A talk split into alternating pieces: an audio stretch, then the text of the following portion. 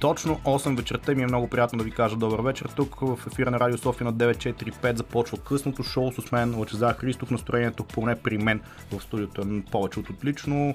Освен мен, звукорежисьор Петър Желев и музиката в следващите 3 часа избира Димитър Новачков. Ще се постараем да бъде плътно, да бъде забавно, да бъде информативно. Ще си говорим и за политика и не само, въпреки че на фона на военния конфликт в Украина и войната, която се води там много хора казват, че не трябва да се забавлява. Ние започваме музикално с Крис Браун и Джеймс Морисън.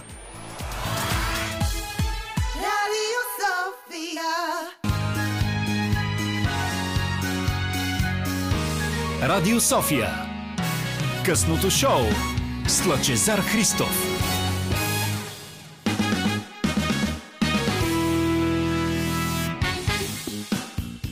Освен мен, ще си позволя да кажа още веднъж екипа, който работи за вас тази вечер. Той не е чак толкова голям. Петър Желев зад звукорежисьорски пулт, музиката избира на добър приятел Димитър Новачков, Джеймс Морисън с Please Stop the Rain Today. Чухме преди малко.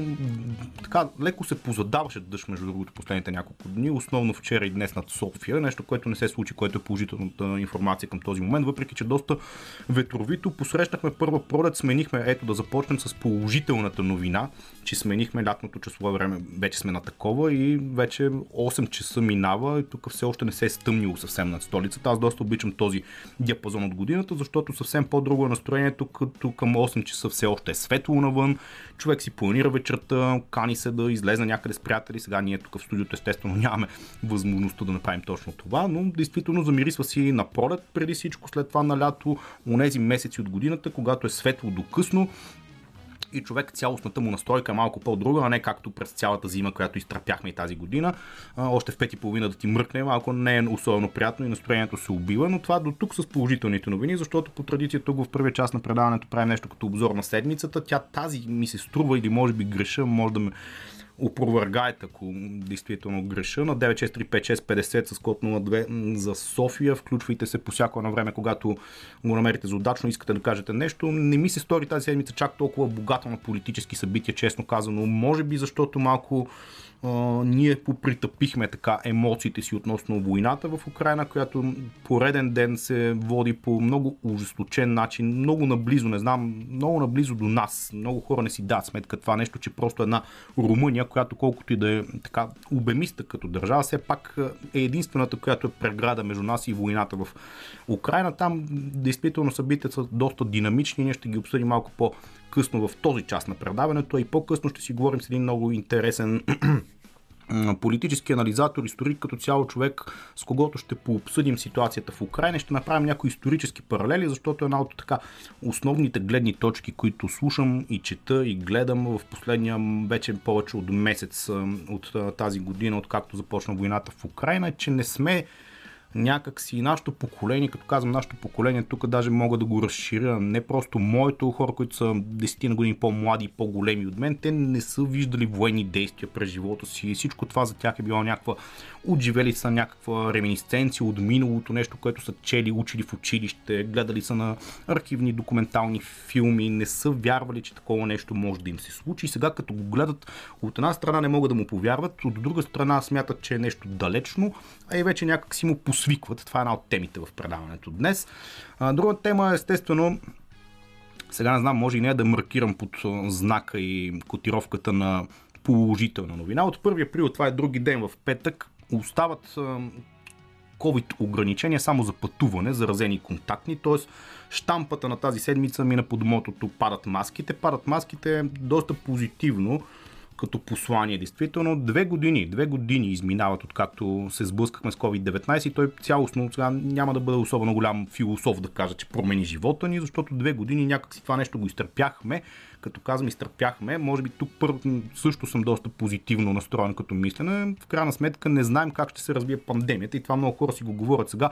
Естествено, като дойде топлото време, като дойде летния сезон, и миналата година беше така, и първата година COVID-19 беше така. Забравяме за ограниченията, нещата изглеждат доста по-лежерно, казваме си, вируса отмина, пандемията свърши и така нататък и така нататък. В крайна сметка вече две поредни години ни доказа, че това нещо не е съвсем валидно като мислене. Нали, чукаме тук на дърво есента да няма поредния нов штам, поредната нова вълна или поне това, което казват сериозните вирусолози, пулмолози и всякакви специалисти медицински, да бъде верно, че дори да има нов штам, той вече ще бъде толкова по-лек, по-лек дори от омикрона, който беше нали, най-лекия вариант на COVID-19, че ще се превърне в един сезонен грип, който ще бъде някакси доста по-успешно регулиран. Като казвам успешно регулиран, тук мисля, че поне народна почва е едно от нещата, които последните две години не се случиха по никакъв правилен и приятен, най-меко казано, начин е регулацията, защото ден да мине друг да дойде, винаги се взимаха едни мерки. Там в началото поне беше тотална истерия. Едни пресконференции нескончаеми с извънредни по нощите и прочие. Помните ги неща, които по никакъв начин не бяха резонни според мен, но айде да кажем в началото, ако тогава това беше нещо съвсем ново и нямаше как да се реагира по-правилно. Сега вече две години по-късно целият медицински сектор би трябвало да се подготви доста по-добре и така да е по-добре настроен към тази ситуация, която сега в момента изглежда заглъхнала, но трябва да я подценяваме. За всичко това ще си говорим поне в първия част на предаването и още много, много, много неща. темата политика, вътрешна политика няма да я замитаме под килимчето, както се казва, защото и тази седмица, макар не е чак толкова богата на събития, също си имаше своите изказвания, своите герои, продължава да бъде валидна така меко казано непрезента, тя се превръща и в напрежение по уста МВР прокуратура. Там са поредните пресконференции, почти всеки ден има някакви такива политически престрелки, изказвания и на главния прокурор, и на хора от вътрешното министерство. Вчера говорителя на правителството Лена Бориславова излезна с едно обяснително, бих казал така, изявление. Спрямо това, което каза прокуратурата, която просто не намира за нужно при положение, че близо две години, откакто бяха големите протести 2020 година, а, там гледахме първо едни снимки с кючета, с пачки, с много обвинения. Имаше публични изказвания на хора като Васил Бошков, като хора като Цветан Василев. Имаше един герой Илчовски, не знам, може би са го позабравили, той се изказва дори в парламент. А, всички тези неща очевидно не са повод прокуратурата по някакъв начин да ги вземе под внимание, да се самосезира или поне да се опита да ги разследва. Та не знам всичко това нещо на политическата цена как и се отразява. На мен ми се отразява по начин, по който смятам, че този безкрайен диалог и сега на фона на поскъпващото всичко, което се случва около нас, смятам, че тази тема до някъде може да бъде позаметана, както се казва, или да не се обръща чак толкова внимание. Но нека да видим, така че това беше уводното ми изречение тази вечер. То беше малко дългичко. Разчитам и на вас да се включвате. Тези теми ще ги говорим поне до 9 часа. Темата Украина със сигурно и след 9. И още много неща за индустриалния коноп ще си поговорим малко по-късно в предаването, поне в последната му третина, но айде да не говоря чак толкова от сега за него, малко по-късно в предаването. Всичко това до 11, разбира се, слушаме и доста хубава музика, именно сега продължаваме с Депеш Мод. Радио София. Радио София.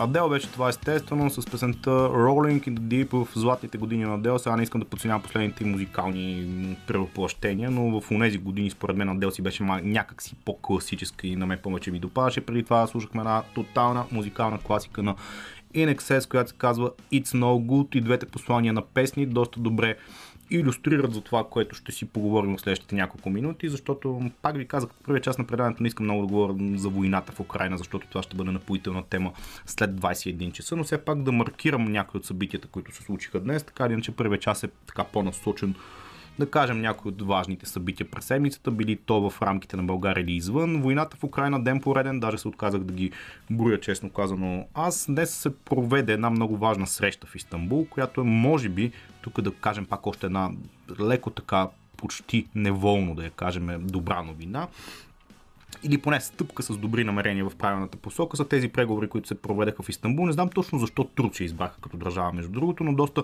сериозно и добър стратегически ход на турския президент Ердоган е да бъде домакин на това нещо, защото той в момента, въпреки много компрометиращите неща, които излизат и за него през годините, в момента се очертава като един едва ли не геополитически такъв мадрец, който събира хората, те могат да си говорят при него, така както и де. Станало е в Истанбул. Та днешната среща в Истанбул какво ни показа? Като цяло показа някои стъпки, които се прати в двете страни като посока на връщане на нормалността на разговора. Киев се отказва от стремежа към връщане на Крим и Донбас, които така или иначе вече бяха полуанексирани в Руската федерация и последните 7-8 години от 2014 година. Там се води нещо като зле прикрита гражданска война, тя до някъде беше маскирана и под намеренията, които Владимир Путин обяви още в самото начало преди инвазията в Украина, че той отива да защити изконното руско население, което и в тези две области е било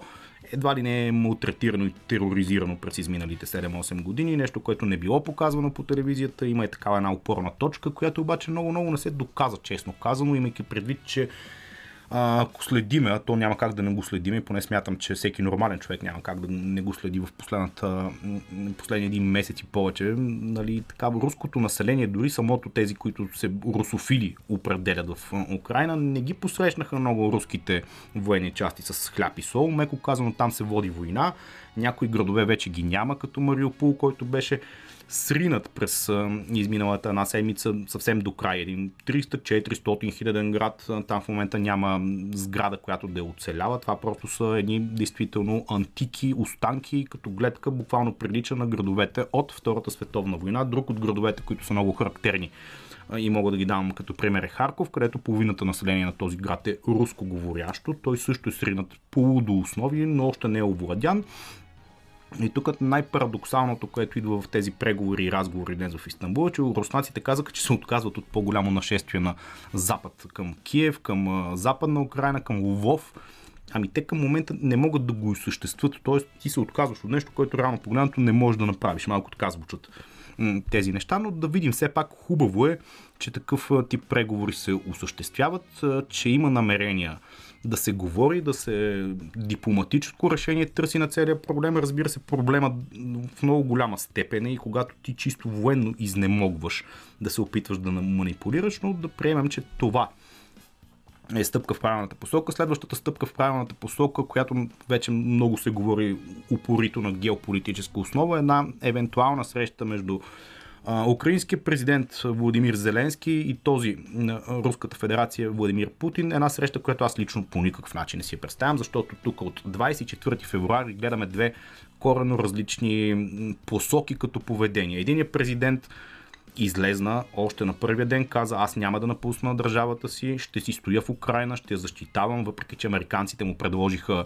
по някакъв начин да го ескортират в западноевропейска държава, без значение коя. Той каза не ми трябва ескорт, трябва ми оръжие. И от ден първи на войната до ден сегашен той постоянно е с а, снимка. Сега някои хора могат да кажат, че това е медийна манипулация, могат да кажат, че е заигравка с а, цялото нещо, че е пропаганда. Естествено, във военно време пропагандата винаги е въжала като някакъв тип постамент, но този човек е нон-стоп с някакъв лайф изказване от ден първи на войната и той си защитава действително народа, не избяга, не, не беше, понеже му се подигра, че бил стендъп комик, но когато по някой път това го има като меме в а, социалните мрежи, гласуваш за политик и той се оказва стендъп комик, а някой път гласуваш за стендъп комик и той се оказва политик и мъж на място, докато другия господин, Владимир Путин разбира се, той си е в бункера от началото на войната. Никой не го е виждал, с изключение на някои спорадични. Там имаше много смешно с едни стюардеси, правеше една пресконференция и те му се бяха наредили около него и той ги увещаваше, че работа ще има за всички. Та този човек с м- така леката физиономия на вечно сърдит бобър ми е много трудно да си го представя как ще се срещне с Зеленски, който в момента се превърна дори в поп-културна звезда на масова световна основа, но нека, нека да видим. Все пак такава една среща може би ще бъде най-важната стъпка, която ще ни даде някаква насока, ще приключи ли скоро тази м- пократително неприятна ситуация, която е в Украина в момента. Тя е война. Повечето хора изсвикнаха. Миналата седмица тук в София имаше протест. Във Варна през уикенд имаше протест, също митинг шествие, по-скоро не протест.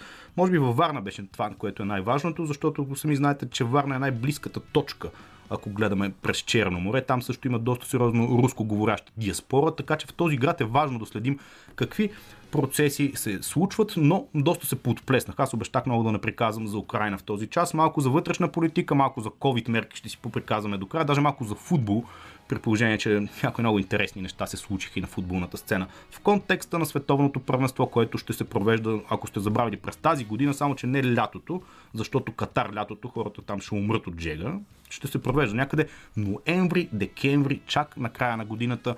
Слушаме още малко музика, след което продължаваме с тези теми поне до 21 часа.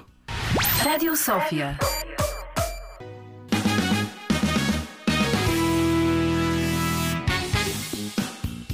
Джеймс Блънт е това, което звуча тук малко след 20 часа и 30 минути. Трябва аз малко да внимавам как обявявам имената на изпълнителите в лога, защото тук нашия звукорежисьор Петър Желев преди малко съвсем правилно ме поправи, че обърках Депеш Мод с In Excess. Случват се такива леки грешки на езика, както и да е. Не, това е най-важното. Продължаваме да си говорим тук за политически обзор, анализ. Лек такъв, разбира се, коментар на изминалото през една седмица.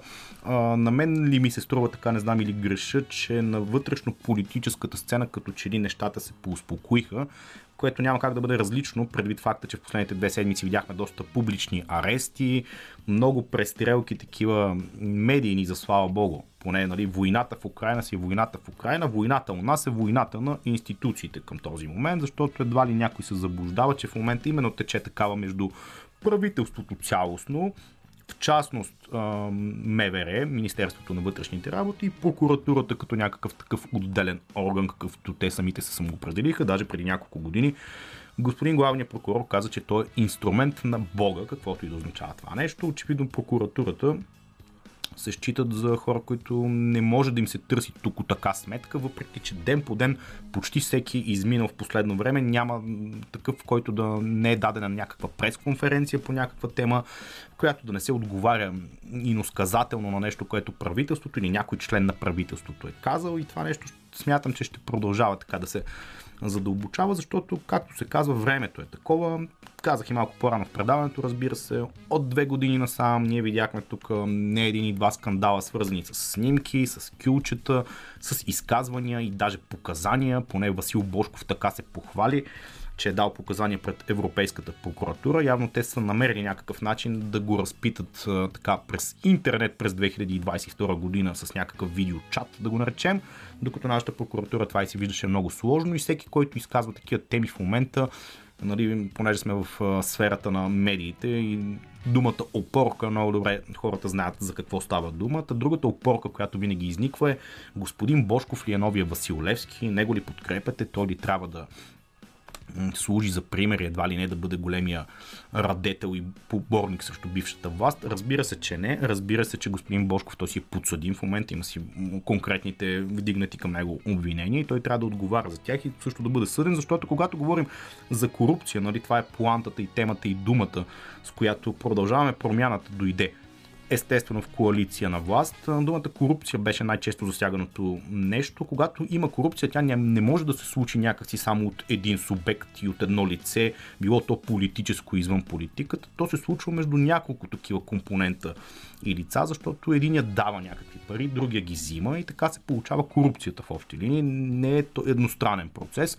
Тоест, когато казваш на, за някого, както в случая на Васил Бошков, дадаха едни пари, той е много така, не, това, което ми е забавно в случая, то не е много смешно, де, но има някакъв леко сюрреалистичен елемент на забаве, когато с малки имена ги наричат. Дадах на Бойко, дадах на Влади, срещнах се с Севда, едно такова много народняшко обяснение на цялата ситуация, но тук говорим за пари, които са в графата 400-700 милиона лева, с които държавата е била ощетена, тъй че тези, освен че са много сериозни финанси, трябва да бъдат разследвани всичките следи. И точно тук е голямата пукнатина, която по-моему се получава в българската прокуратура. Те някакси упорито отказват този проблем. Разбира се, тук трябва да го кажем с сигурност абсолютно твърдо.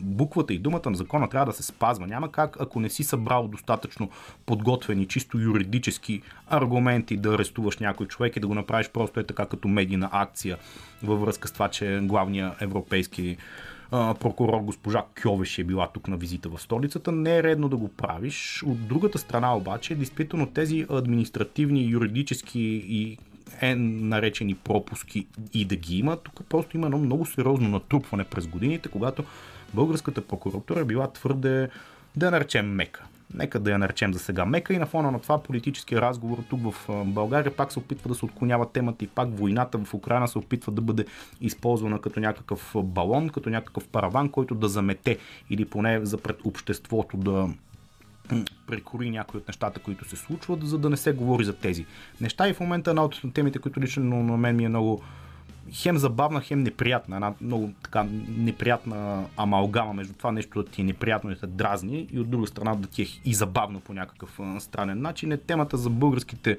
оръжия, които бихме могли да дадем на Украина. Българската армия в последно време не е известна с едно от най-добрите си въоръжавания в света. В смисъл, нашите оръжия, които бихме могли да дадем на Украина, не са от тези, които със сигурност биха обърнали войната в една или друга посока. И на фона на всичко това, не знам, мисля, че 6, 6 самолета имаме в момента.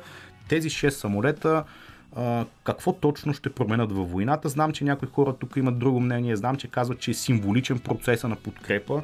И все пак не мисля, че действително и в сложната економическа ситуация, в която меко казано се намираме, точно нашите оръжия ще бъдат нещо решаващо извън, разбира се, българския типичен, съвсем типичен популизъм, но стига по толкова по тази тема. Още малко музика, след което за малко ще си поговорим и за COVID мерките, които ще се настънят от други ден. Много хора могат да си отдъкнат, въпреки че тях, честно казано, никой не ги спазваше и до сега.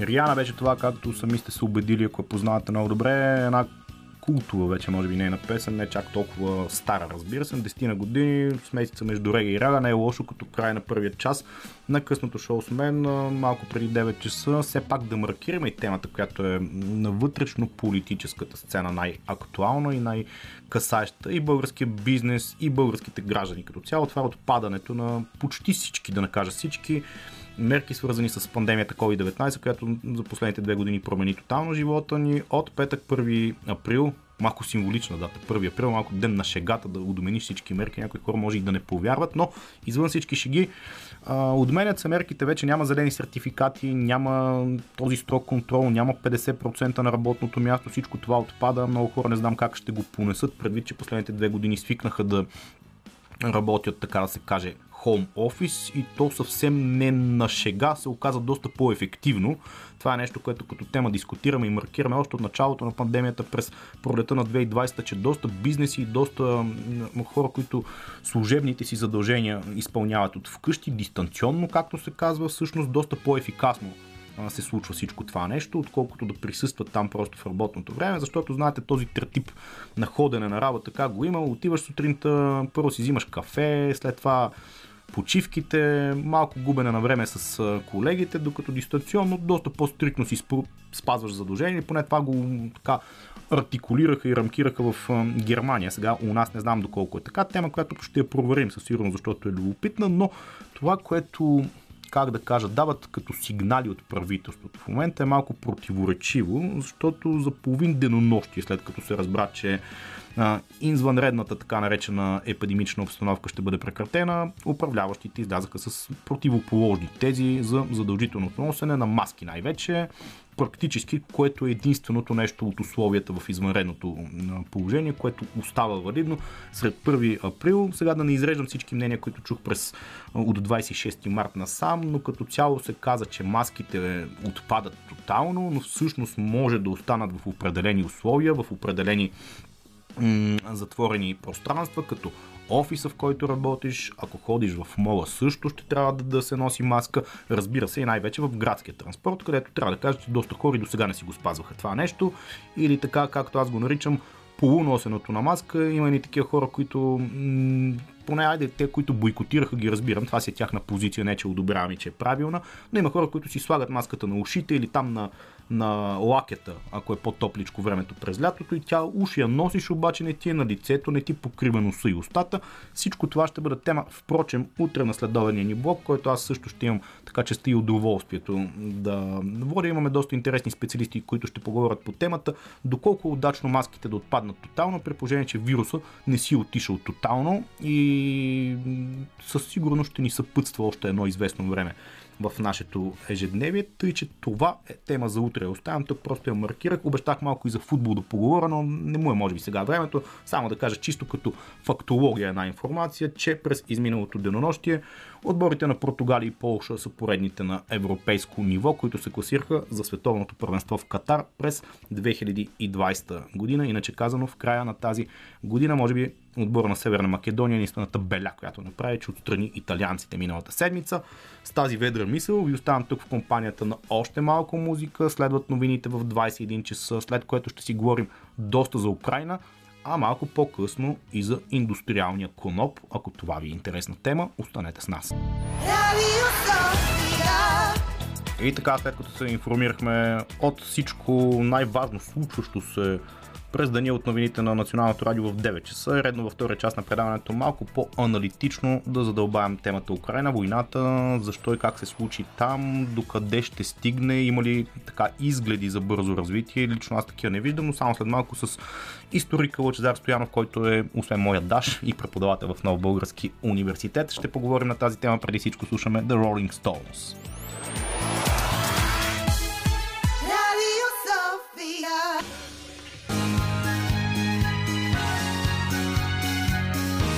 Радио София. Късното шоу с Лъчезар Христов.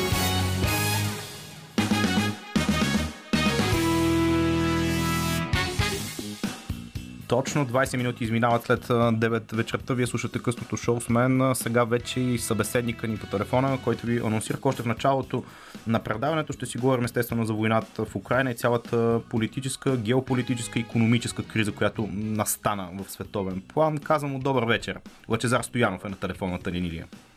Добър вечер на нашите слушатели.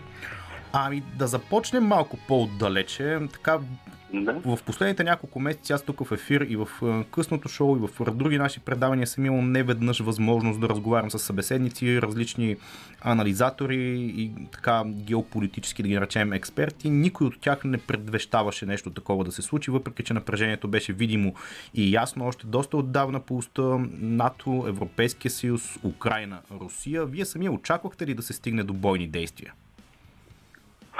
Трябва да бъда съвсем честен, не очаквах до такъв мащаб. Очаквах по-скоро някакво локално, по-скоро да дозавладеят остатната част от Луганска и Донецка област и това да служи като така опорна точка за довършване на ключовите условия на, на Путин и поне което ме мотива да демилитаризира, т.е.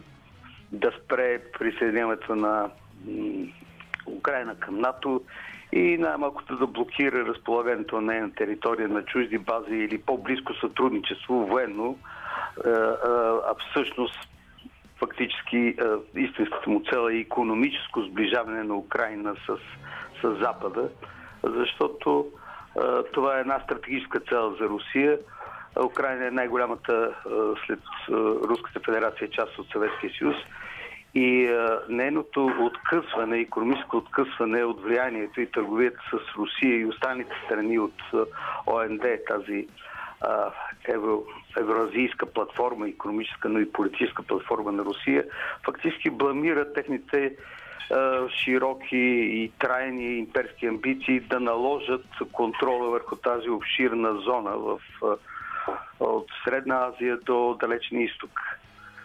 Така че, но не чаках толкова мащабна и специална атака на Киев и с такъв тол- толкова мащабна и пълномащабна война фактически да се, да се разгърне. А ние затова, понеже смятам, че темата е интересна и тя е извън обхвата на конкретните събития, които се случват ден по ден, за тези им- имперски именно амбиции като цяло и това мислене е, типично руското ще поговорим по-разширено малко по-късно, но да ви попитам съвсем конкретно сега към момента как виждате развоя на, на войната, вече ден 30 и кой стана, ден по ден ги броим, стана доста, сам, самите руснаци и, Путин в частност не подцениха ли този конфликт? Те очакваха че ли да се случи някакъв блицкрик, където Зеленски ще избяга още на третия ден, украинците ще ги посрещнат Да. едва ли не с хляб и сол и цялата тази ужесточена съпротива, която се случва вече повече от един месец от началото на войната, като че ли тя ги хвана, да не кажа малко неподготвени и направо и доста изненадани. Ами те станаха жертва, според мен, Путин и кръгът около него. Това са близки му кръг на хората от Петербург и специалните служби. Станаха жертва на собствената си пропаганда и на собствените си митове, които са обаче дълбоко вкоренени в руския начин на мислене. И това е което всъщност ги накара да направят тази генерално погрешна преценка за поведението на самите украинци, за възможностите на Украина, за желанието им за съпротива, за а, така а, упорството и наистина твърдата воля, която показа и, и политическото ръководство, и то на всички нива, и политическо и военно ръководство на Украина – това се корени всъщност в тези са много по-дълбоки корени, за които споменахте след малко да говорим, но очевидно станаха жертва на собствената си пропаганда. И недооценка. Самия факт, че приоритетната им задача, която те съобщиха, да дефашизират, да премахнат фашистите, т.е. да свалят законното правителство и да наложат, както успяха преди години, един свой поставеник в лицето на Янукович, да пръвнат Украина в една сателитна, фактически демилитаризирана сателитна и във военно отношение държава и отново да я привържат тясно към економиката на Русия. Очевидно тези планове просто, просто се с гръм и трясък се, се, се сринаха, точно защото недооцениха всъщност какво е Украина, кои са украинците и как всъщност те направиха точно това, което не искаха. Окончателно консолидираха украинската нация като една модерна политическа нация. Една нация, която много добре осъзнава и нейния елит. Това и прави чест на тази нация с големи културни традиции. Да, желанието им да виждат своето бъдеще в интеграция с модерния свят, особено с Западна Европа за това, че за тях Русия не е альтернатива, нито технологична, нито економическа, нито културна. И точно те това не можаха да преценят как украинците, отрезвени от първата атака от 2014 година, откъсването на Крим, анексирането на, на две области в Луганск и в Донецк и създаване на едни псевдорепублики, признати единствено само от Русия, всъщност дълбоко уязвиха националното чувство, а и естествените национални економически, пък и житейски стремежи на, на обикновените хора в Украина. Независимо дали са основно руско говорящи или украинно говорящи. Включително и българите, не малката българска диаспора, която е фактически са 300 хиляди, от които стои. 20-30 се определят като българи в паспортите си. Така че това стана, те постигнаха точно обратни резултат. И аз мисля, че Путин, а, освен че загуби международен авторитет, в съседство създаде една държава, и то голяма и много ресурсна, държава, с която те първо ще има много и много проблеми което ще има едно поведение, както заплашените Балтийски републики, които са тръгвали по парата на Съветския съюз и на Руската империя. И да не говорим една Полша, която те три пъти точно копираха и разделяха с Германия какви са чувствата на тези народи. Да, да. И какво постигнаха с инвазията в Чехословакия, опита чехите да изградат един друг альтернативен социализъм. И, и топлите чувства от 1968 година на чехите и словаците до сега към тях. Макар, че и чехи и словаци са едни от най-славянофилските и проруски настроени народи в Хабсбургската, в Австро-Унгарската империя. И да, така да... че такива, такива акции имат много по-дългосрочен резултат, което а, може би за добро, може би в крайна качество стратегически погледнато за добро, Путин без да иска всъщност може би отключи такива бъдещи процеси, които ще се развиват. И тук ми се иска да разширим темата и да погледнем малко по-глобално и да си отговорим действително на този наболял въпрос, защо това нещо се случва от 2022 година, защо господин Путин, който явно в съзнанието си някъде се сравнява назад в вековете, може би с Иван Грозни, с Петър Велики малко по-трудно предвид процеса, който се случва в момента в Русия. Може би паралела с Сталин не е излишен и за него да поговорим. Защо има това имперско мислене все още, където те искат там да присвояват някакви области, хора, които имат руско съзнание. Изобщо имаше едно такова изказване на Светлана Алексиевич, че руското население не е свикнало да живее нормално, то е в някакъв перманентен момент и очакване на някаква война, на някакво завладяване. Ами с това така има много дълбоки истини. Аз наскоро четох една много сериозна статия от един руски колега, историк, Владимир Пастухов и други така сериозни руски изследователи. Част от тази забележителна руска интелигенция, наистина, която е дълбока и дълбоко мислеща и широко скорена и модерно мислеща, на която винаги е държана по традициите на Руската империя, след това и на Съветския съюз, страни от, така, от общественото внимание, страни от взимането на, не дай си Боже, на политически решения и винаги потисканата. Този човек в една много задълбочена статия така прави един дълбок анализ, шокиран от това, което се случи след съвсем наскоро, когато Владимир Путин на Лужники свика този огромен митинг. Вътре на, на стадиона беха 100 хиляди, но 90 хиляди са около стадиона. Това е забележително количество и всички възторжено крещяха и се възхищаваха, а този митинг беше по повод годишнина от окупирането на Крим. Точно по този така тъжен за руснаците, защото той е истински убеден руснак, разбира се, и той си е руснак, а повод го накара да напише доста интересни мисли, които така заедно съчетани с мои, мои занимания по съветска история и историята специално на коминтерна, на комунизма България в Съветския съюз, така ме карат да погледна или да обърна внимание на нашите слушатели малко по-назад. Всъщност Путин легна и използва една сложна амалгама в душите на руснаците, особености на руските начин на мислене. И затова се шокира и Запад, защото ние мислим по друг начин. Как огромната част от българите, които всъщност мислим по, като нормалните европейци. Руснака в своето историческо битие и мисия и мислене и това, което те от малки го закънват, което и в училище му преподават, което е обществената атмосфера, е един човек с много различни опори в съзнанието си и начин на мислене.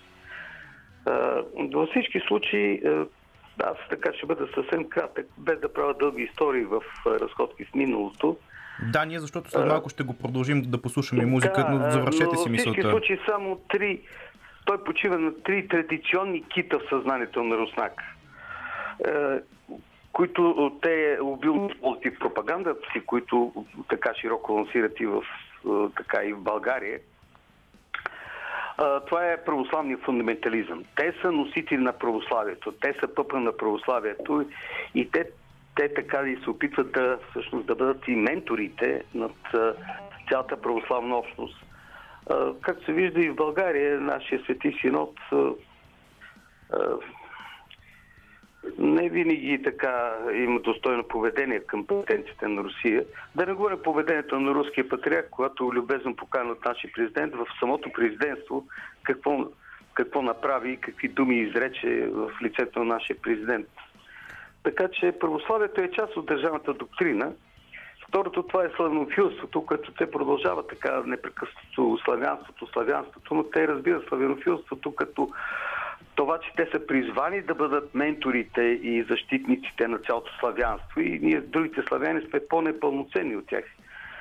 И най-сетне тази сложна така амалгама, което е сталинизма, т.е. този радикален силов болшевизъм. Не случайно да, от е... идването на Путин сталинизма. Това е много интересна Путин, тема. Аз... На Путин Сталин отново икона и а, отново има една реанимация, възвеличаването на Сталин и неговите заслуги. Само ги маркирам, ако имаме време ще ги доразвием. Точно, да, имаме време, но нека все пак да чуем една кратка песен. Останете така на, на телефонната линия и точно с това ще продължим и темата след малко. Радио София. Бъстраем се това, което слушаме тук в късното шоу 35 минути след 21 часа. Глътка въздух, както се казва, защото колкото и да са интересни геополитическите разговори, музиката е също много важно нещо в късния ефир. С историка Лъчезар Стоянов продължаваме да си говорим. Няма да ни стигне времето, разбира се. Това е нещо традиционно тук, особено когато аз съм водещ. Господин Стоянов, Смятате ли това, което завършихме така първата част от разговора, че да. Този паралел, който вие самия направихте, той не е много труден да се направи между Сталин и Путин. И всъщност на какво додавате сега? На 3 април ще се отбележат 100 години, откакто Сталин през 1900, разбира се, и 22 година беше избран за гер, генерален секретар на Централната руска комунистическа партия той има доста сериозно одобрение, дори в момента като процент много хора в Русия си го харесват. Аз съм бил там и съм си говорил с обикновени хора. Над 70% е рейтинга и на господин Путин. А, на какво отдавате това, че нормалният редовия, съвсем обикновен руснак одобрява такъв тип поведение и го харесва и го смята, че това е лицето, което трябва да бъде на Русия пред света?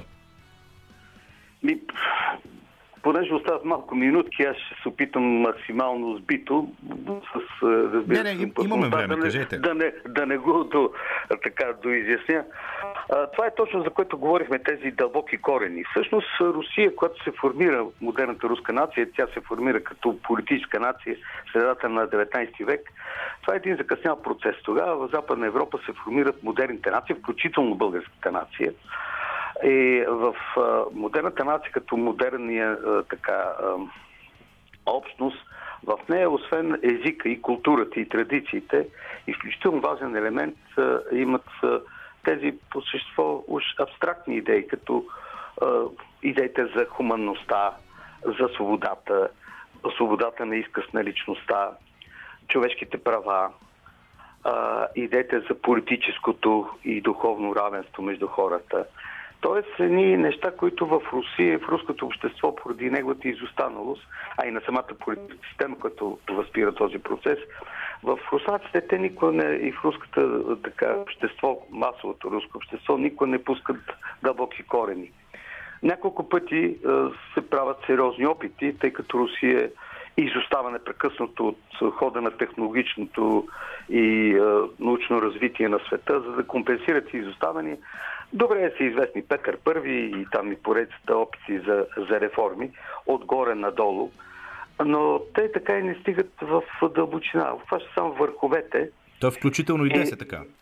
И включително и днес е така, за които говорих за моите колеги, цитирах и, и така, и те, те не са толкова малко.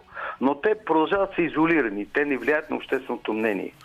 В крайна къща в Русия се остават основополагащи и масово пропагандирани точно тези неща, които на времето изтикват и Сталин, оглавяйки всъщност поста му на генерален секретар, той започва да работи, обхваща партийния апарат. В една държава, в която е една партия, по това време формално има още няколко, когато той става генерален секретар, но когато една партия ръководи всичко, той, макар и да е доста по-невзрачен и по-низко образован от конкурентите си, но пък надарен с източна хитрост успява да ги елиминира един по един и налага този така традиционните ценности на, Рус, на Русия.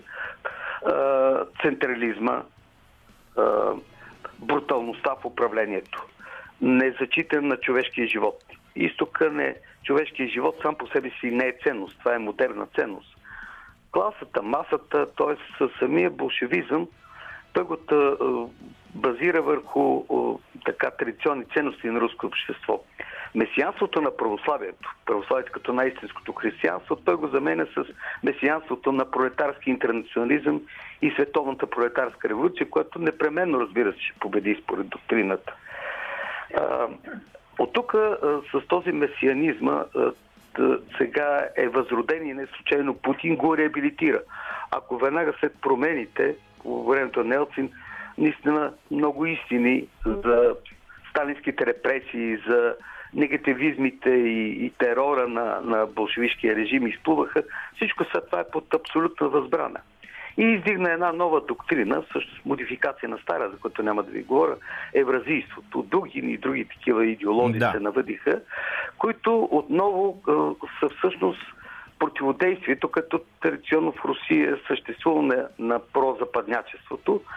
Това е водено от славянофилството и православието за уникалността на Русия и руснаците. Те са уникални и те са месиите. Те трябва да, както вече изпоменах и в първата част на разговора ни, те са призвани да въведат истинското християнство, на което, разбира се, Руската православна църква е най-важната и водещата. Те са тези, които ще поведат славянството и трябва да го покровителстват и насочват да го отърват от чуждите врагове, които са го окупирали. Включително чувате и нашите така путинисти или русофили, какво ни говорят? България е окупирана държава, ние американски империализъм, всъщност какво ни призвава да се върнем към аз добре съм живял във времето, като в Москва всичко се решаваше. Абсолютно всичко и ни се заповядваше. Но, така да. че това месиянство на, на евразийството е, е всъщност е тази почва на уникално. Затова той се опита и този уникален Евразийски економически съюз. Против Европа и, и това е характерното. Путинизмът като една съвременна модификация на сталинизма и на старото руски имперски интереси, те това имат и едни и същи и териториални претенции, са антилиберални, антизападни и в своята същност са антихуманни, защото са против е, отделната личност. За тях класата, държавата и нацията са по-важни, отколкото човекът. Нещо дълбоко антихуманно. И точно поради месиянството си, че това трябва, те са призвани да, да създадат този нов ред и да спасяват и налагат властта си, спасявайки, разбира се, както и те обявиха, че отиват в Украина да, да я освобождават. Аз изпращам войски да те освобода Чехословакия изпратиха войски да ги освободят от ревизионистите. Сега в Украина изпращат войски да ги освободят от техните фашисти. Тоест, те непрекъснато освобождават. Те освобождават човечеството. Това месиянство само по себе си съдържа агресивност. Така че войствеността на путинизма, както и на всички предишни негови предшественици в руската история, е генетично вписана. Това е доктрина на, на агресивността. И тук е голямата иллюзия – което много западни политици, включително Меркел, и не само тя, и Шродер преди нея. Той Шродер е доста сега... добре си го подплати, така да се каже. Е, после го подплатиха, разбира се. И много други, които са, така искат да ви внушат, че ми да, да се споразумеем с Русия, то кротко, меко. Напротив, а, това беше успеха на Рейган, който той е един неправителствен екип от експерти, го накара и всъщност изработи тази твърда концепция, която се оказа и печеливш, че само една твърда политика, стопираща към, към Русия, а, я, я, може да я принуди да отстъпи и да, да влезе в ритъма на международните отношения. Така че агресивността на тази, на путинизма, това е, ето виждате, той няма се спре. И това трябва да стане ясно. И всички трябва да сме наясно. Крим беше само началото. Луганск,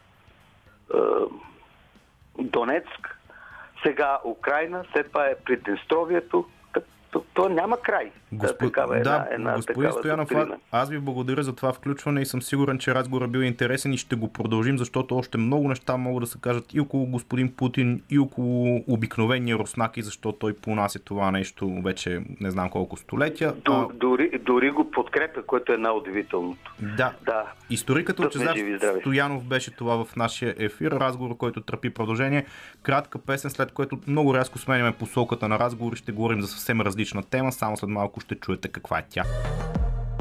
The Weekend е, и Ken, ще кажа and Kendrick Lamar, сега сме в някое американско радио The Weekend и Кендрик Ламар слушаме тук в ефира на Радио София късното шоу 13 минути преди 22 часа. Започваме една тема, която ще бъде валидна и в последния част на предаването. Всъщност започнахме от миналата седмица. Говорим си за индустриалния коноп, канабиса, неговите полезни свойства на растението. Елена Пъневска започна темата и тя ще продължи да я развива. Нейн събеседник тази седмица и тази сряда е Борис Бонкин, който има семейен бизнес.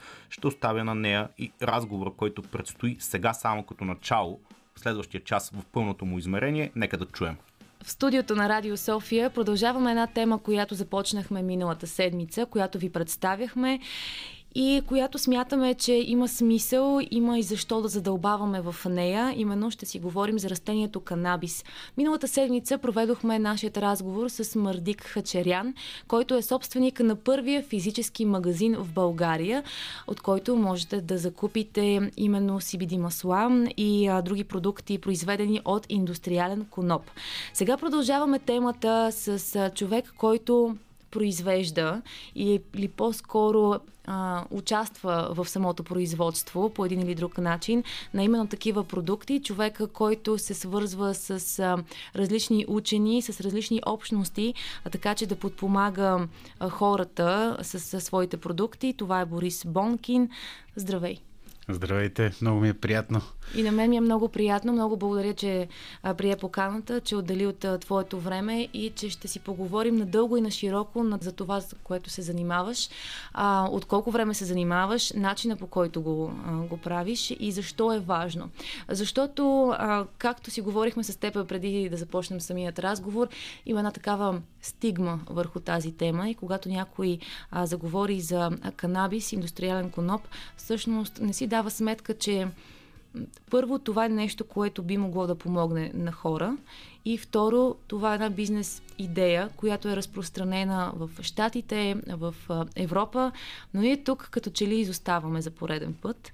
А, наистина е деликатна темата, защото има и хора, които се възпротивяват срещу самото растение, неговата легализация, декриминализация, но преди да навлезем в тази дълбочина, по-скоро да си поговорим за CBD-то, а, тема, която започнахме още миналия път. Но Мардик е собственик на магазин. Да, той е човек, който е наясно с самата материя, човек, който се занимава професионално с това да го продава, да е наясно какво продава на хората, но ти пък си вътре в самото производство. Така че като производител може би да ни обясниш как започна, кога започна, по какъв начин разказвай с подробности, защото наистина е много интересно. Ами, не знам аз откъде започна. Наистина темата е много обширна, много интересна. Нали, това, което искам да кажа в самото начало, свързано специално с а, канабидиола, нали, така нареченото CBD, а, този сектор а, претърпя, може би така, ренесанс, един огромен бум последните, особено няколко години. И това, което е изключително интересно при него, че той е създаден, всъщност сектора се възражда от пациенти от хора, които го използват. Т.е. тук малко обърната пирамидата. Нали? Не се създава някакъв продукт или някакъв изолек от растение, за който после да търсиш а, пазар, а по-скоро обратното. Това тръгва още от 60-те години на миналия век, 70-те, от а, тези хипи движенията. И с годините всъщност хората, нали, които го използват и за развлечение, в последствие почват да го използват за медицински цели, всъщност започват да виждат ползите. И то се получава като нали, то, един процес с, с натрупване, с наслагване. Нали. Когато нали, човек използва нещо, било то билка, било то лекарство, било то какъвто и да е продукт нали, от нашето ежедневие, нали, когато видиш полза, че на тебе ти помага, нали, съвсем естествено е утре, ако някой твой близък, приятел, познат, изпита нужда, нали, ти да му кажеш, виж, аз съм използвал това и ме ми помогна. Та всъщност тук това е нещо много така ценно и интересно, че всъщност тук тръгва наистина от пациентите. Цялата тази а, тема, изобщо сектор, бизнес, бранш.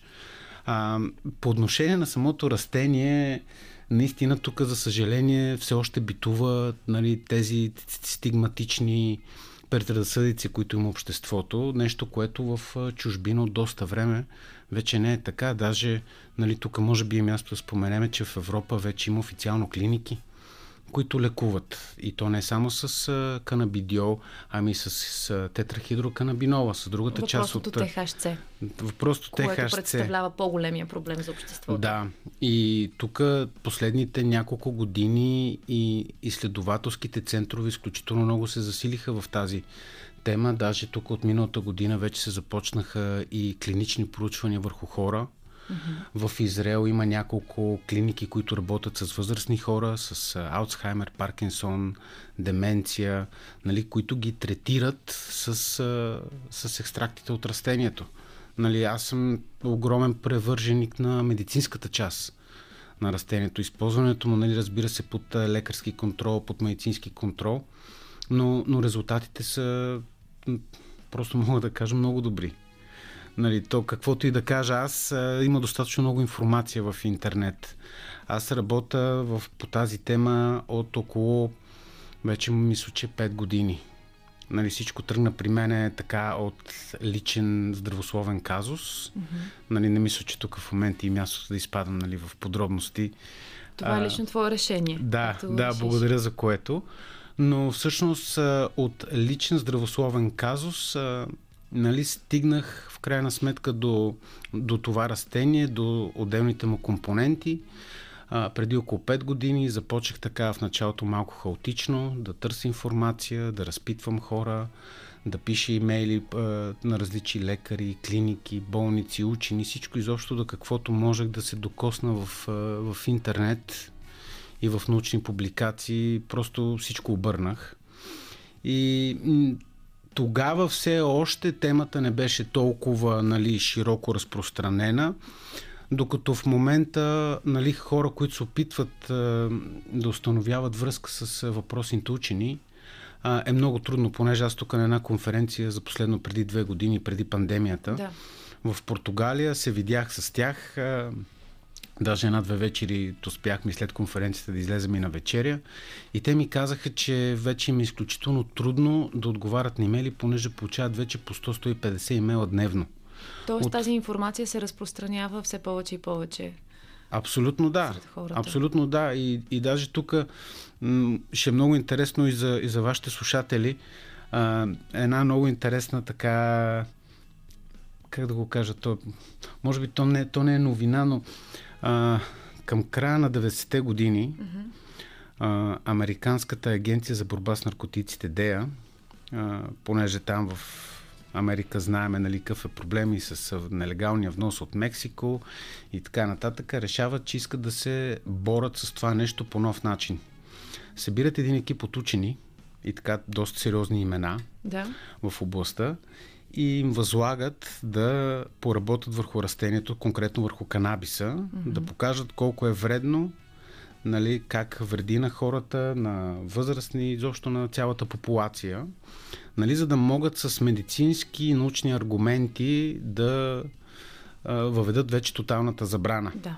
Екипа започва да работи и в процес им на работа всъщност те започват да установяват не само, че това не е вредно, или нали, говорим, айде при определени количества, нали, с малка скоба, да. а, а напротив, има изключително много полезни свойства. Било то противовъзпалителни, за невродегенеративни нали, промени в онкологията. И всъщност учените тогава, като приключват изследването, отиват пред Американското здравно министерство и казват, вижте, нали, това е нашия доклад, готов е, направили сме го, но ние не може да се подпишеме под а, другото, нали, което е било заданието, mm-hmm. но това е нашия доклад. Ако искате, приемете го, ако искате, публикувайте го, ако искате, не дейте. Нали, решението е изцяло ваше. Какво се случва 2003 година?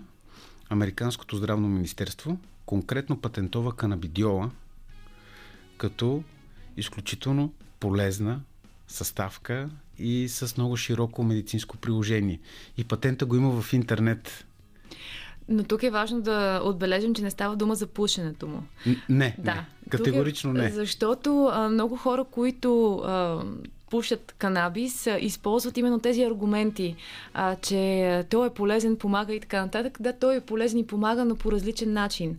А когато се извлече под формата на масло или под формата на, на друг продукт. А, така че тази тема продължава някакси много да се, да се бие с другата част на, на растението. Макар и ТХЦ да е научно доказано, че помага а, при онкоболни, по какъв начин всъщност помага? Точно там. Ами, понеже нали, аз тук отварям една скоба, аз не, да. съм, не съм лекар, да. не знам дали ще успея да го обясна максимално добре, но всъщност то не е само THC-то, ами и CBD-то, нали, въпреки, въпреки че нали, и двете молекули са част от едно растение, mm-hmm. нали, те имат два доста различни механизма на действие. И през последните 20 години учените успяват да установят, че всъщност даже комбинирайки ги заедно, нали, ефект им е много по-добър, отколкото всяко едно от тях по-отделно. А, значи, един от механизмите е апоптоза. така наречената нали, с медицински термин.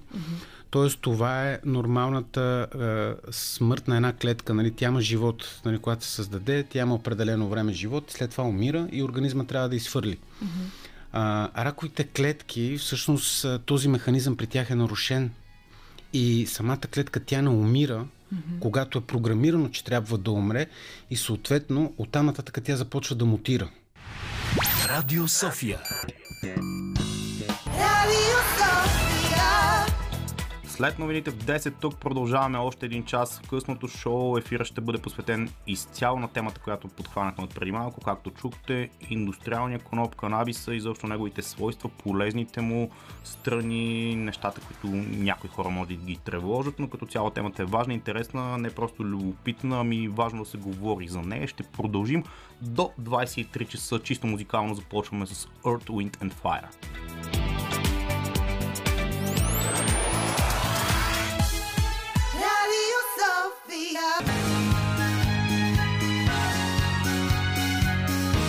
Радио София. Късното шоу с Лъчезар Христов.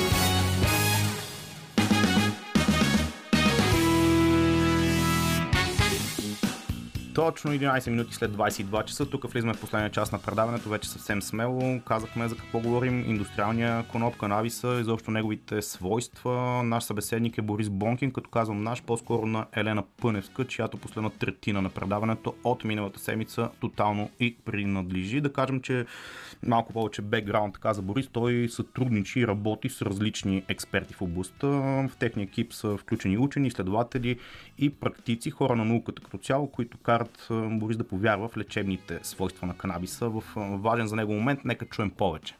Какво казаха те? Какво ти казаха, че ти тогава реши да повярваш в а, свойствата на това растение и да станеш а, негов производител по един или друг начин? Ами, то да, то нещата някак си така от а, само себе си във времето започват да се случват и, както се казва, в правилното време на правилното място. Mm-hmm. Нали, понякога се случва човек като се озове. А, аз при тях стигнах на доста късен етап. А, търсик информацията, а се свързах с много хора, които познаваха хора, които са го използвали и успях от първо лице първоначално да получи информация, нали, какви ползи има, mm-hmm. какво те лично върху тях са видяли. Mm-hmm. А, след това, а, така с езиците, смея да твърдят, съм доста добре, пет езика а, говоря. И започнах да, да чета в Американско здравно министерство. Имат една база данни, PubMed, mm-hmm. където се публикуват а, огромна част от научните изследвания в света. И започнах тематично да търся там, да чета а, изследвания, някои от тях бяха платени, каквото успях от тях да изчита, други бяха безплатни, доста обстойни. В началото ми беше много трудно, докато навлезна в терминологията. Със сигурност. Обаче в един момент започнаха ми се повтарят много имена. Почнах да гледам конференции по интернет, в YouTube. И по, и по този начин аз тогава вече се свързах с въпросните учени с доста конкретни въпроси. Нали, защо тетрахидроканабинола работи така, защо канабидиола работи така, при кои заболявания работи, в кои точно онкологични нали, заболявания, понеже те са много. Да. И всъщност се установи, че към днешна дата най-много научна информация и работа им, и то вече почти 20 години, специално за мозъчните тумори, рака на гърдата, рак на дебелото черво, меланома, нали, рака на кожата, и още няколко други така основни, mm-hmm. а, където постигат а, невероятни резултати. Екипа, с който аз а, нали, така поддържам връзка вече повече от 5 години, те са от а, университета Компултенсе по биология в Мадрид. Mm-hmm. Екипа е на Мануел Гузман, и Кристина Санчес. Те са... Те са хората, които всъщност са направили научните изследвания преди да започнеш да произвеждаш продукта, нали така? Или се бъркам? А, аз така да, така да го кажа, аз използвах нали, тяхната научна работа uh-huh. нали, като база. Да видя всъщност това как работи, защо работи. А, на конференциите, на които ходих, а, успях да се запозная с... А, то, се, той е доаен Рафаел Мешолам uh-huh. по темата. Той в момента е на 90 години. И за реалисно, между другото, той е български евреин. А, по време на Втората световна война. Той има за него страхотен филм, казва се The Scientists. Mm-hmm. А, в YouTube го има, препоръчвам го на всеки да го изгледа, защото това за мен е една наша малка така голяма гордост в, в България. През Втората световна война, той е бил нали, тогава по-малък, баща му е бил лекар. И когато нали, започва, нали, тук по време на Втората световна война, започва гонението а, на евреите, mm-hmm. а, те успяват да избягат в едно село до София, тук в Софийска област. Местното население там крие семейството им, понеже баща му на, на доктор Мешолам е бил единствения лекар в селото и той се грижил да. за хората в селото да ги лекува. И когато нещата се поуспокояват, нали, отминава, нали, свършва войната, те емигрират в Израел. И той 60-те години започва да работи с растението в лабораторията и той в момента е наистина той е институция в, в сферата. Говори български, малко развалено, но просто е невероятен човек. Аз, аз много се гордея, че нали, успях да имам контакт с него. А, и той стана доктор Хонорис Кауза във въпросния Компултенс университет в Мадрид, където екипа работи повече от 20 години също с растението. И те са е, екипа в момента, те, те, са, те са биолози, които са най-напред а, с изследванията в целия свят. Сега вече, разбира се, и в, а, и в Израел много се работи по темата, и в Америка, и в Канада, mm-hmm. но специално екипа на, на доктор Гузман, лично по мое мнение, са най-напред и най-много открити, имат и най-много научен труд, така много обстоен който са направили. И всъщност на, на всичките конференции, които аз успях да посета, бях и в Телавив, и в, и в Лисабон, а, успях да се срещна с тях, успях да говоря и на четири очи по време на конференцията за новите постижения, които има.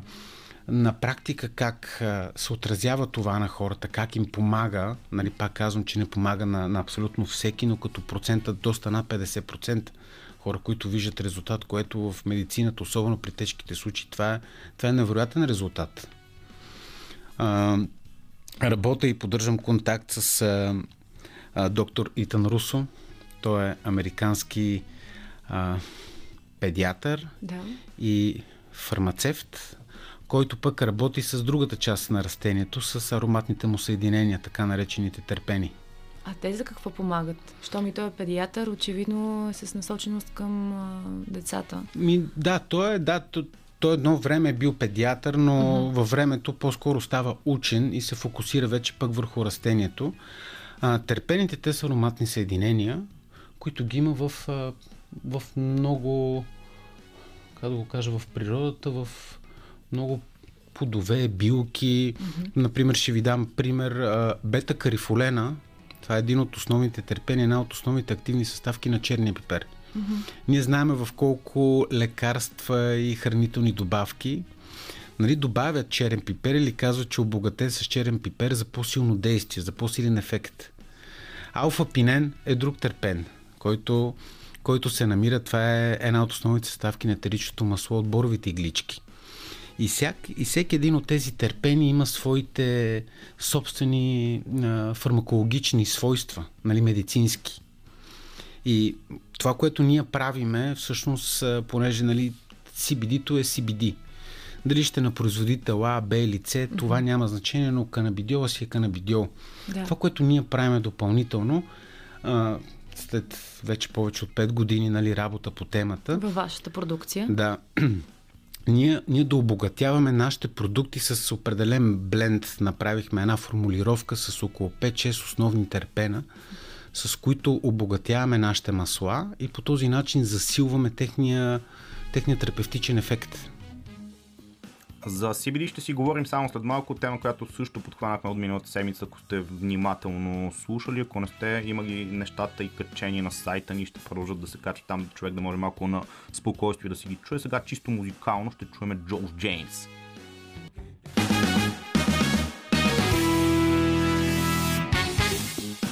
Тук в късното шоу продължаваме да си говорим за индустриалния канабис, неговите функции, така да се каже най-общо, за какво се използва CBD, какво споделят клиентите на Борис Бонкин. Продължаваме разговора на Елена Пъневска. в Западна Европа в момента върви тенденцията, че това, нали, CBD маслата, CBD продуктите са един вид вече лайфстайл продукт. Mm-hmm. Много хора ги използват, нали, като wellness продукт, т.е. за общо благосъстояние. Без да. да имат особени проблеми, те си ги, те си ги а, използват ежедневно. А при вас, когато споменеш медицински продукти, т.е. към какво са насочени? Към какъв тип заболявания, проблеми? Какви са хората, които се свързват с вас?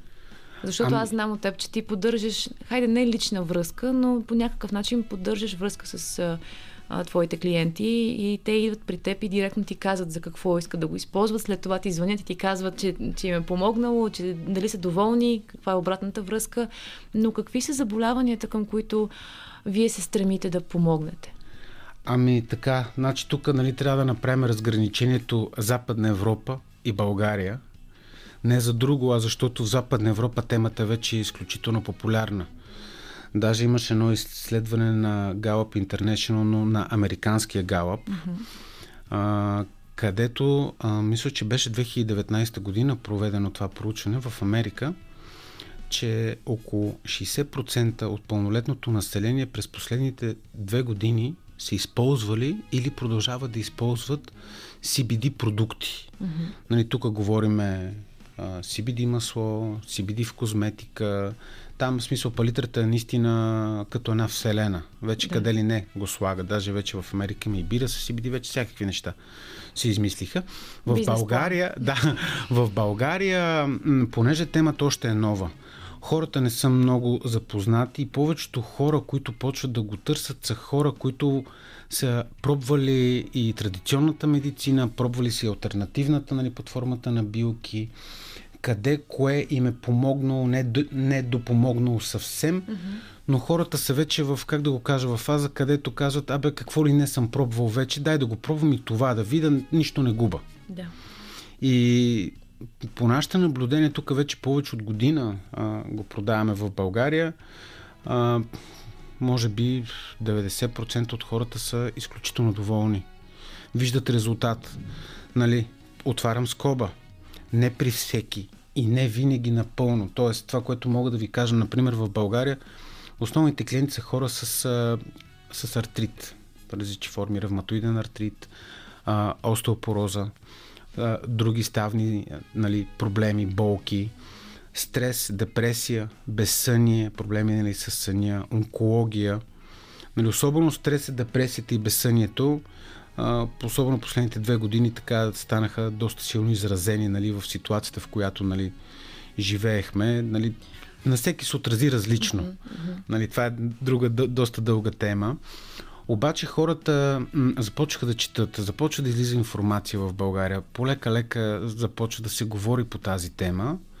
Нали, и ние тук в момента, за огромно съжаление, вървиме може би си ни 4-5 години зад Европа, зад света по тази тема. Пак е добре, че са само 4 или 5. Аз очаквах ами, малко повече да кажеш. Ами ние, ние от много дълго време работиме по темата, опитваме се да апелираме и към а, нашите управляващи, че наистина трябва да се разгледа тази тема, наистина се подходи сериозно.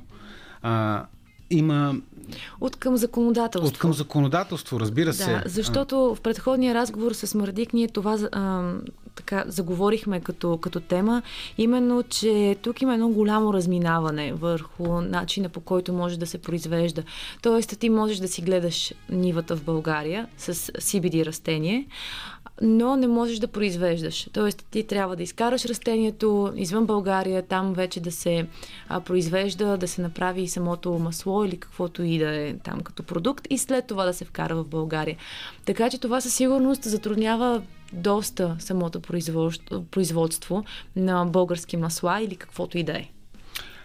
Да, и всъщност това, което се случва, че цялата добавена стойност остава в чужбина. Mm-hmm. Тоест тук това, което се случва, което и а, Мардик нали, разказа доста обстойно и интересно миналия път, ние всъщност тук се отглежда в България суровината, която в последствие се обира, транспортира се в чужбина, там се извършва допълнителната а, нали, а, работа, екстракция да. нали, на продукта, т.е. извинявайте, не на продукта на растението. И след това това нещо се връща в България. Вече, примерно, за бутилиране, за опаковане, за допълнителна преработка. Но тук лично моето мнение е, че това е един изцяло нов сектор, който може да бъде създаден в българската економика. Това може да, от, да открие огромен брой работни места и аз непрекъснато не знам защо през цялото време си мисля и за хората в Кърджалийско, които гледат от години тютюн, имат редица проблеми, а, които могат съвсем спокойно да започнат, разбира се, нали, с държавна подкрепа, могат да започнат да отглеждат индустриален коноп. Цветовете могат да се използват ето тук за медицински цели, било то под формата на CBD масло, било то под а, формата на, на други екстракти, които могат да се направят.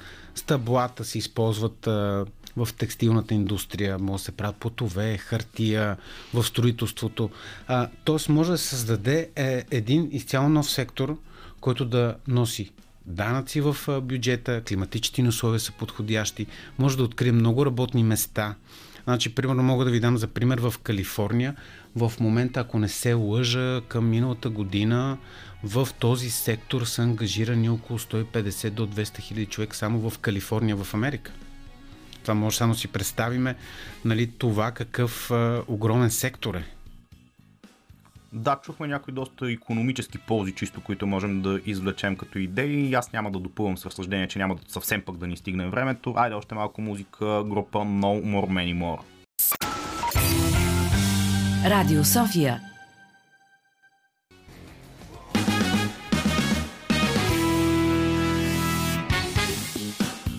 Това беше българската група No More Many More с песента Помогли ми, която не знам точно как се връзва в контекста на днешния разговор, но го продължаваме сега. Една програма Give Back се казва тя, подкрепа на детски организации, както и на възрастни хора и техните организации. Нека да чуем още. А това, което ми направи впечатление във вашия сайт е, че имате една програма Give Back, а, да. с която подпомагате различни семейства по какъв начин, как могат да се свържат с вас, а, от какво трябва да са болни, за да могат да получат а, именно участие в тази програма? И от колко време се занимавате? Ами, понеже, както ви казах и в самото начало, нали, е, самата марка е създадена наистина от пациентска гледна точка, да. нали, като семейен бизнес. А, и много добре си давам сметка нали, колко е важно нали, човек да има досек и да, да знае, че когато купува продукт, наистина купува качествен продукт mm-hmm.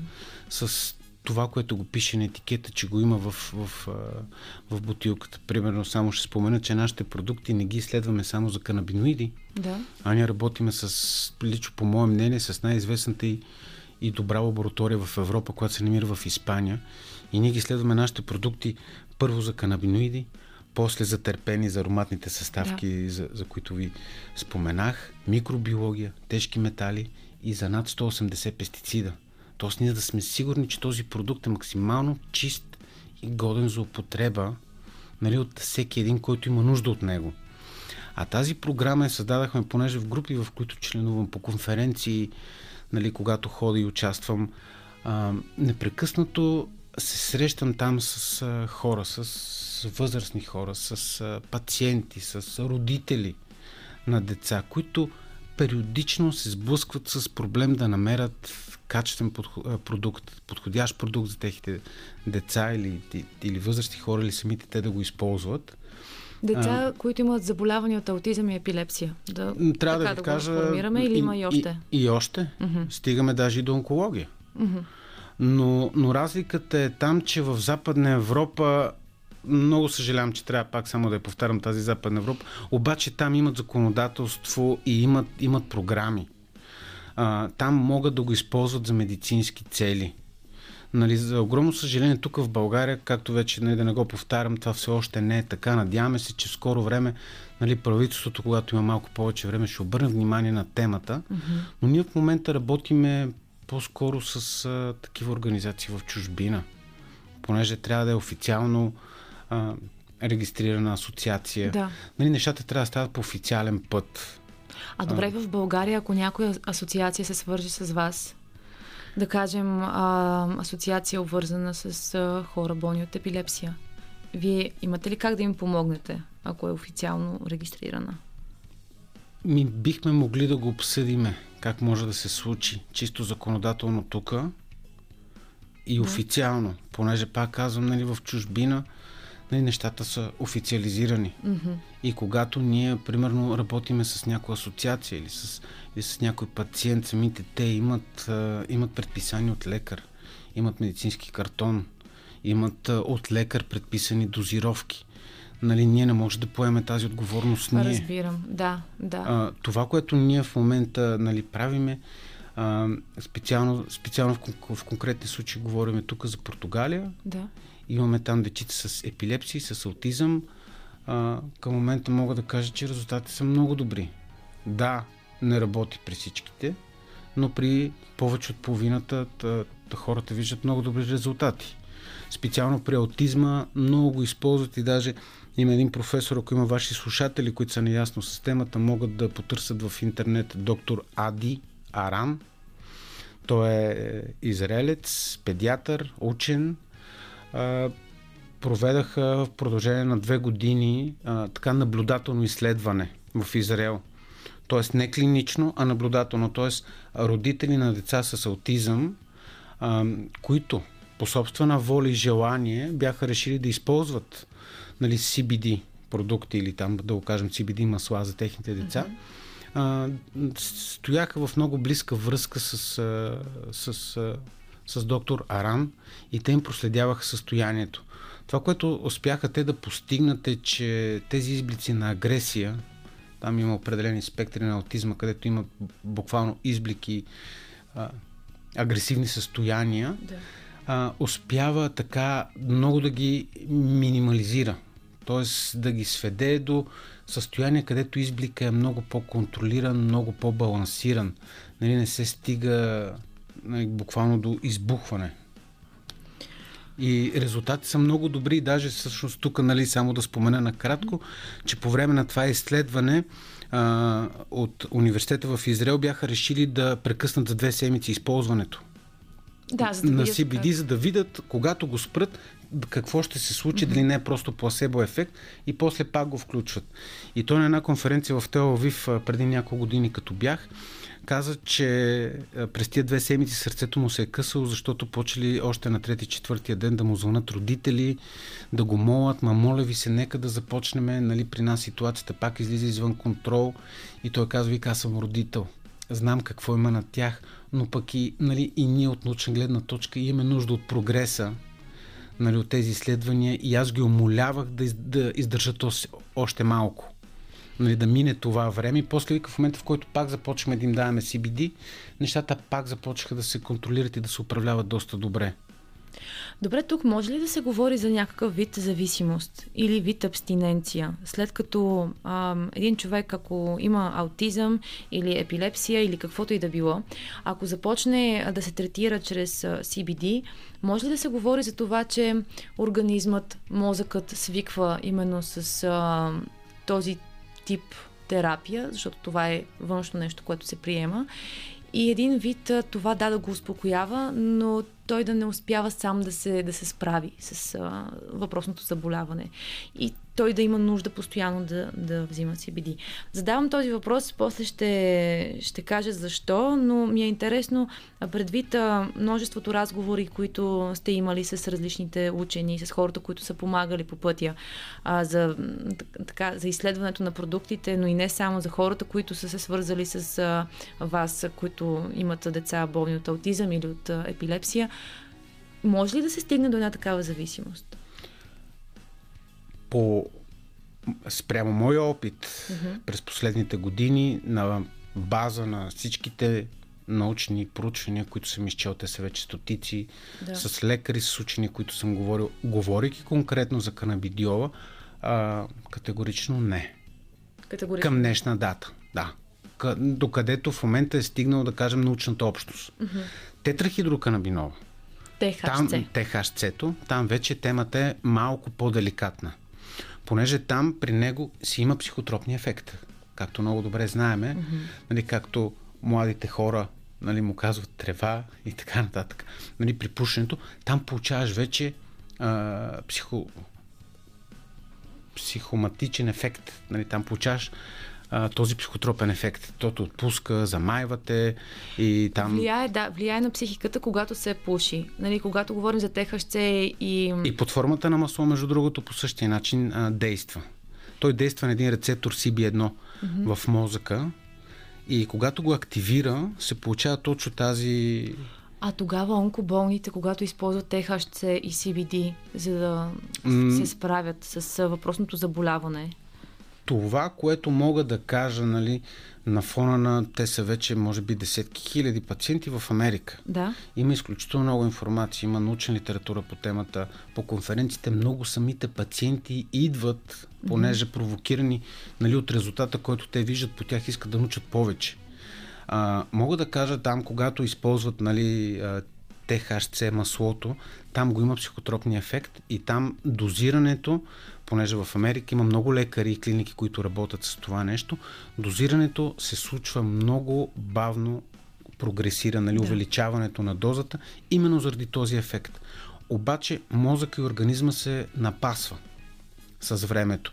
Тоест, когато трябва да стигне до определена доза, нали, примерно с CBD, в рамките на две седмици човек може да достигне до терапевтични дози спрямо права нали, оговорката тук, спрямо американския патент mm-hmm. на здравното министерство, който е между 5 и 20 мг канабидиол на човешки килограм на ден.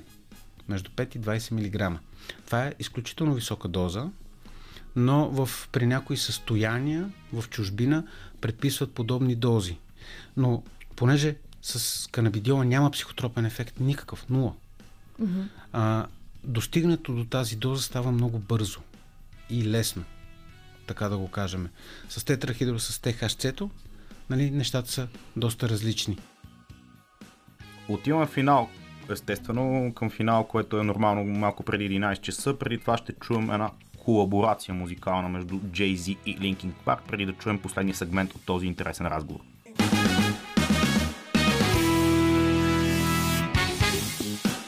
Така малко е пообрахме тази песен с звукорежисьора Петър Желев, за да може да чуете пълноценно и последната част на разговора на Елена Пъневска с Борис Бонкин за индустриалния коноп и като цяло как реагира българската медицина. Как реагира българската медицина? Имате ли връзка с лекари, с които да говорите за вашите продукти, един вид да ги представите абсолютно официално? Има ли интерес?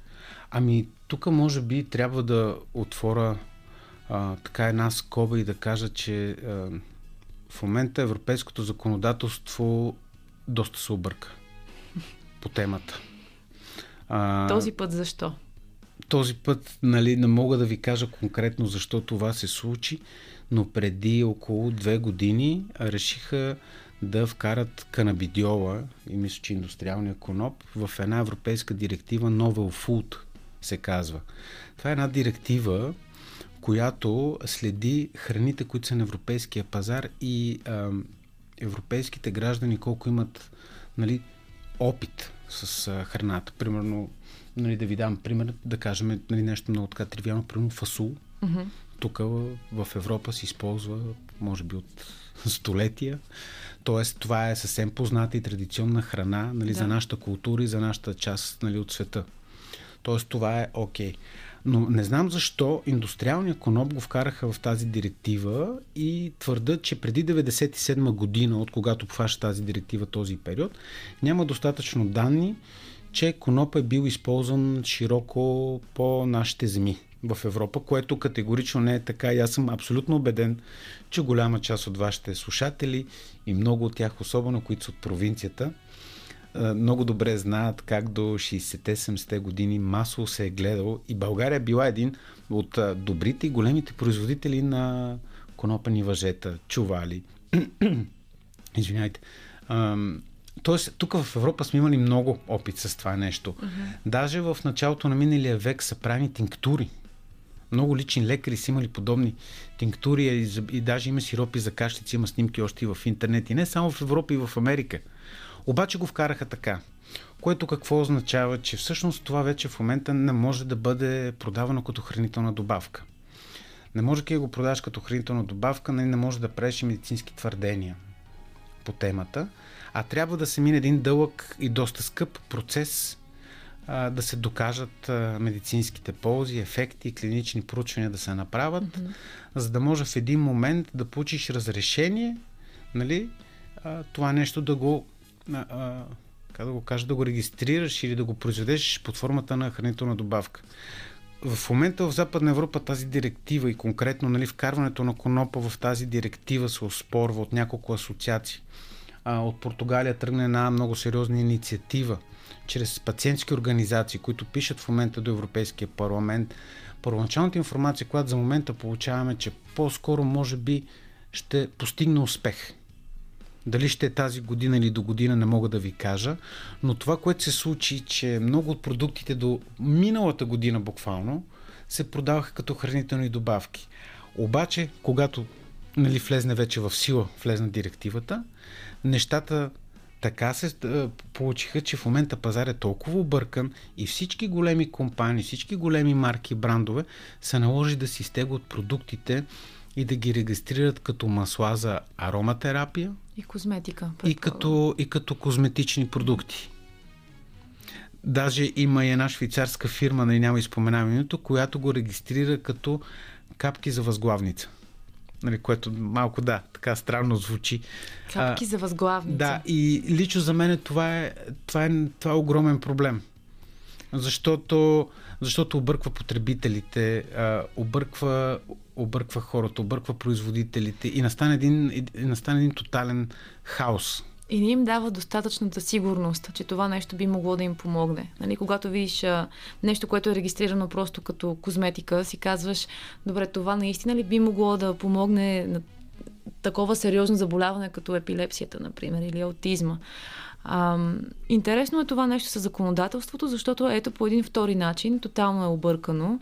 А, тотално обърква и а, самия, самите, самия потребител, хората, които реално искат да извлекат някаква полза, истинска полза от а, това растение. И за финал на нашия разговор, тъй като ти много интересно говориш и наистина можем още повече и още повече да задълбаем в разговорът, но времето ни изтича, за съжаление. На финал, миналият път, според Мърдик и неговите някакси положителни нагласи. Той смята, че до края на 2023 българското законодателство ще се промени и един вид ще можем хората, които отглеждат такъв тип растения, ще могат да го отглеждат абсолютно спокойно, да си произвеждат продуктите в България и да не си вкарваме българско производство. Вашите прогнози какви са? Предвид всичко, което споменахте и това, което виждате на практика. Аз по принцип като лично съм неизлечим оптимист. Ага. Аз даже може би имам още по-оптимистични очаквания. Наистина се надявам с а, сегашното правителство, което е съставено от а, млади хора, които голяма част от тях са живяли, учили в чужбина, познават нали, а, ситуацията и навънка, mm-hmm. се надявам това даже стане по-бързо. А, надявам се поне да започне разговор по темата. Нали, това е първото най-важно нещо. Да почне първо да се говори по тази тема. И оттам нататък мисля, че нещата ще започнат да се случват вече от само себе си. Нали, бизнес е бизнес, но нека да започнем ние да говорим наистина по темата, нали, да не седи тази стигма, хората да шушнат на ухо. Да. Нали, знаеш ли, бе, на мен ми помогна, опити и ти. Да. А, да а, контактите, които ние ги имаме с ти учени, ние може да съдействаме, да говориме с тях, да ги доведеме в България. Те са големи имена. И, и наистина те могат вече от тяхната област на познание и, и, и научна работа, тук вече с нашите експерти от Министерството ще могат да проведат наистина конструктивна дискусия, да им разкажат, да им презентират а, нали, научните постижения до момента. И мисля, че тогава и хората в Министерството и в правителството и хора като нас, а, обикновени граждани, ще могат да чуят аргументирани а, неща по темата и да видим, нали, всъщност, че има много полза в него. Разбира се, всичко трябва да става контролирано, да. при всички случаи, да. но аз смятам, че закъсняваме и се надявам това да стане даже и по-бързо, отколкото и Мърди каза. Се надявам даже ако може и през тази година. Ох, ами, може би аз не съм толкова голям оптимист, колкото вас двамата, обаче ето за това ви питам какви са вашите прогнози, а, за да видим кога реално наистина това ще се случи. А, ето, вие споменахте, че всъщност трябва да се започне да се говори. Може би в момента точно това правим. Първите стъпки, да говорим открито на тази тема, да не се притесняваме от това да казваме канабис и индустриален коноп в ефир, защото няма от какво да се притесняваме. А, имаше едно такова изречение, че колкото пъти повториш една дума, хората така повече ще свикнат с нея. И наистина трябва да разберем, че има лечебни свойства. Има своята, оказала своята полза, своите позитивни влияния върху определени случаи. Това се доказва и научно. А, вие споменахте за отделните изследвания, за, за множеството данни, които разполагаме с тях в интернет на свободен достъп. Ще продължа с тази тема и много ще съм благодарна, ако успея да се свържа именно с а, хората на науката, с които вие работите, за да могат те абсолютно нагледно и научно да обяснят нещата такива, каквито са. Това е Борис Бонкин. Много благодаря за отделеното време и за разговора. Смятам, че наистина успяхме да бъдем полезни на нашите слушатели. Благодаря много за поканата. Наистина се надявам да сме разказали интересни неща на вашите слушатели и ще се радвам да продължиме да го правим отново. Със сигурност. Благодаря. Благодаря.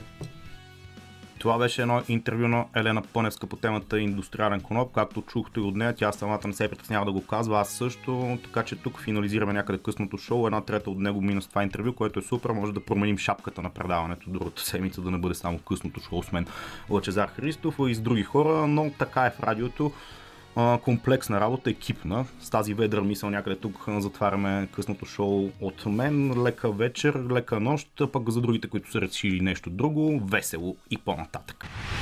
Радио София.